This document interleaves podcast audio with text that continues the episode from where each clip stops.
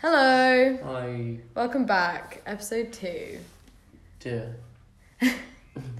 And today we're going to be talking about drama school because we thought, why not talk about what we know best and what we know currently? Yeah, very that. So, yeah, There's a lot to talk about. there's lots to talk about. As. I said, that Just- might be my new catchphrase. I'm going to say that every time. What? There's a lot to talk about. There's I said to it talk last about, time. yeah. Why not? What's Well, new? Branding. Exactly. Already on episode two, guys. We're on we're on to branding. But yeah, let's let's start on to drama school. So Zach, let's why don't we just start with how how we got into drama school, that kind of thing, auditions, whatnot. Um, well, well, it took me. I was I auditioned twice or three times. Mm-hmm. I think it was my third. But the first time I was seventeen, I only auditioned for two schools. It was very not was not prepared. Yeah. So two years of actually having a chance, maybe. Um, and I auditioned for a lot of musical theatre, and um, just didn't get in anywhere really. Mm-hmm. Um, I got close a couple of times, whatever. But I think deep down I knew that I wanted my training to be in acting. Yeah.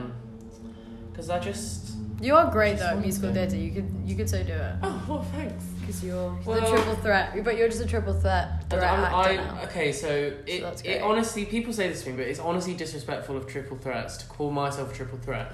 I'm just not. I.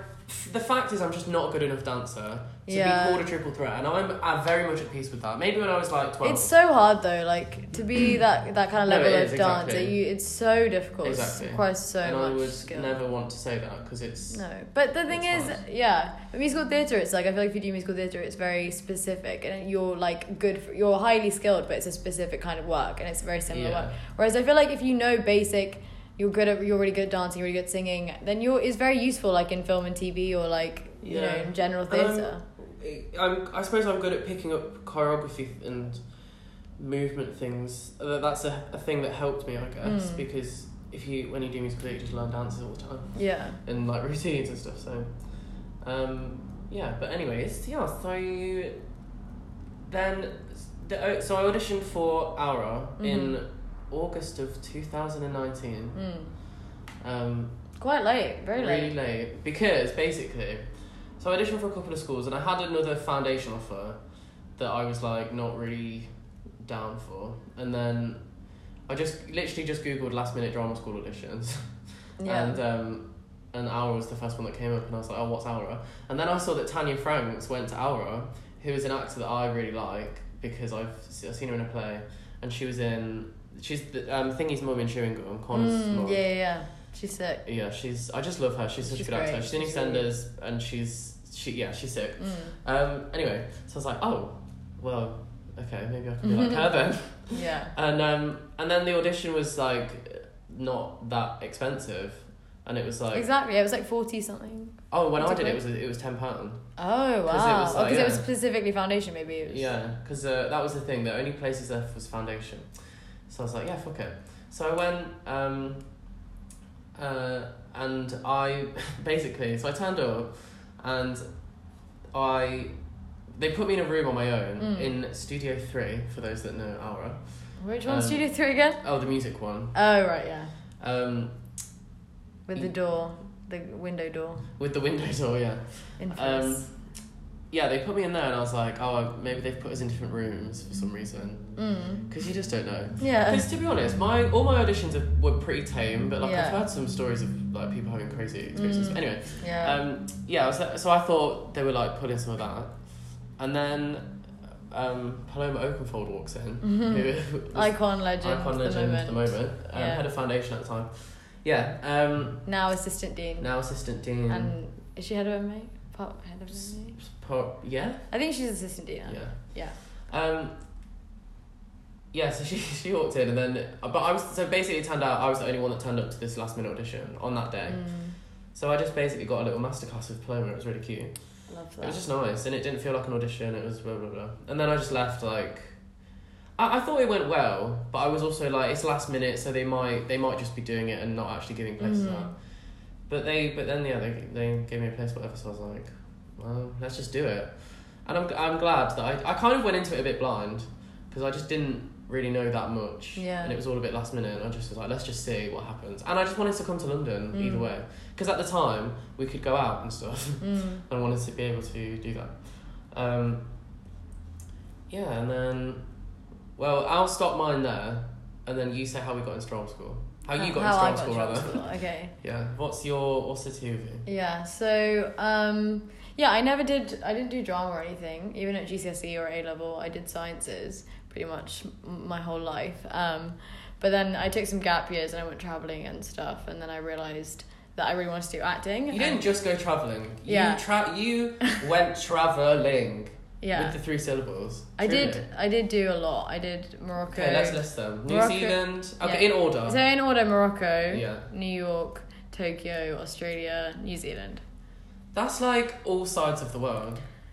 Yeah, it's all. Yeah, Well, not it's all not sides, all but sides, it's- but it's a- it's it's, a, it's a big spread. sides, Yeah. yeah. and very varied. Um, because I, I volunteered in Morocco in Marrakesh, which I loved. That was a really good introduction because I um, I stayed in like a volunteer house, so I wasn't completely alone. Like I, I was out there on my own, but like I was with a bunch of volunteers. Mhm. We would all do stuff together, and it was kind of like like timetabled and stuff, and we had things to do. Mm. And it was really nice because then I got to like volunteer at this local hospital and like we were helping renovate it and stuff because there was like loads of old posters and stuff and planting we plant I planted some trees and that was fun.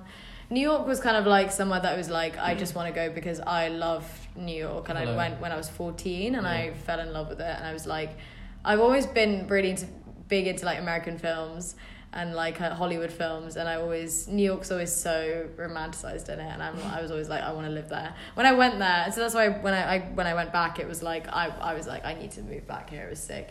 And I did a lot of stuff New. York. New York and then um, Tokyo, phenomenal. I, one of my favorite I places to ever. go there so. Tokyo, you'd love it. It was so safe. It was so chill. It was so cool. It was just Clean. clean, Love it. efficient. People are so kind. It was just really, really nice, and the food was exceptional. Um, and I, the only thing is, I want, I definitely want to go back to Japan because I only did Tokyo because obviously I was kind of broke, and I wanted to go take Shinkansen, which is like the bullet train. Oh, um, yeah. It's like really fast and it's like super smooth. And I want to take it, but it's super expensive. So I want to go back, and then I want to go to Osaka and Nara. Nara's they have like the deer parks there, and it's like really cute. You can go and feed the deers, and they're like not too shy or anything. Oh. So that's really cool. I wanted to do that, but and also the thing is, I was when I was in Tokyo, two weeks felt kind of lonely because not the whole time I wasn't. I met friends and I hung out with them for a couple of days, but we wouldn't hang out the whole time. So there was like periods where I was just by myself, and it did get a bit like, oh god, I Yeah, feel two weeks is a long time, I suppose. It is a long time, especially in Tokyo, where it's like, Yeah. and obviously this might sound a bit ignorant, but like not that many people speak English in Japan in Tokyo. Like, and it's kind of sometimes it's a bit scary because then it's like usually like you can just strike up conversation with anyone. You you kind of if you're going to talk to someone, you most likely will talk to a tourist. Yeah. So that's kind of the way I identify people because usually I always stood out like when I was traveling and stuff. I always stood out um, as like um, a foreigner because it was all Japanese people like in all the trains and stuff. So it would be like I would feel very self conscious. but then I like once when I was in a TGI Fridays, uh, like these two, this Australian guy and um, Kiwi guy, New Zealand guy, Mm. um, came up to me and then we just started talking and um, yeah, they just seemed really cool and then we just hung out for the next couple of days and then um, the guy from New Zealand um, was like a professional snowboarder who's from originally from New Zealand but he moved in November was when no not November September is when the ski season is so and he's a snowboarder so he was like oh you should come down and then I can give you some lessons or whatever Mm. so then that's why I went um, to New Zealand and stayed there for two-ish months um, and then I went That to was your. Australia Would you say that was your favorite? I think place? Queenstown for me was most memorable because I had a big group of friends and I met my best bestest friend that I had there, Kaya, who I have matching tattoo with. Who uh, Hi, yeah, Kaya. yeah, hi Kaya, I love you. Um, I know you're listening probably. Um, and that was that was an amazing time. That was when I really felt like I wanted to go for acting because that's when I sort of got to bond with people and talk about my life and shit. And they were like, um, "What do you actually want to do?" And I was like, "Well, to be honest, I I really love acting. I've been doing some acting courses and stuff. Like I did like NYFA and I did a short film, and I was like, I." I've always wanted to do this, but it's always something that people were like, "No, No, don't do that," because it's because it's so normal, isn't it? Yeah. Like, um, wh- how long should we make this podcast? By the way, should we make it like fifteen minutes or maybe a bit longer because we've got more to talk about this time. Yeah. Yeah, Yeah. yeah whatever. Yeah. Um, but yeah, it was Extended. Cooked. extended because that was the first one was just an introduction, but we've, we're getting more into it now. But yeah, I, acting was something that I never really thought. I like it was something that it was like it's just a pipe dream. Like you know, you just think Mm. like and especially how many South Asian females do you see on screen? Like not very many. So it's kind of like if they are, it's usually like they're super rich or they're like models or they're like you know in the industry somehow because of connections. Some you know things like that. It just didn't seem like accessible, and especially because I have first generation immigrant parents who kind of like they're very worried about that and they really want the best for their kids because they've moved here because they want stability. You know that's so. Yeah. So yeah, but anyway, that's a very large tangent. when in your timeline after traveling did the Hollywood film what's the what's it called David Copperfield, David Copperfield. Hollywood Dev Patel, Daisy May Cooper. Was- when did that happen? Oh, so yeah, so I was an extra in this um in this film Armando Iannucci's The Personal History of David Copperfield. If you Wait. yeah, if you want to go into the specifics, um, and I basically I was just like an extra in it, but like uh, it was a period drama, so I had to wear like we had a proper fitting where I was like wearing a proper period costume and it was magnificent. I wore a bonnet because I had dyed hair, so they had to cover it. Um, and I it and was she, she got papped. I got papped because it was like they cornered off this quay in um, Kings Lynn in Norfolk, and they turned it into this like really kind of like rustic, you know, eighteen hundreds kind of place, and um, it looks really sick. And then, but all the rest of it was it like leaded out. Oh, can you hear those sirens? Classic sirens.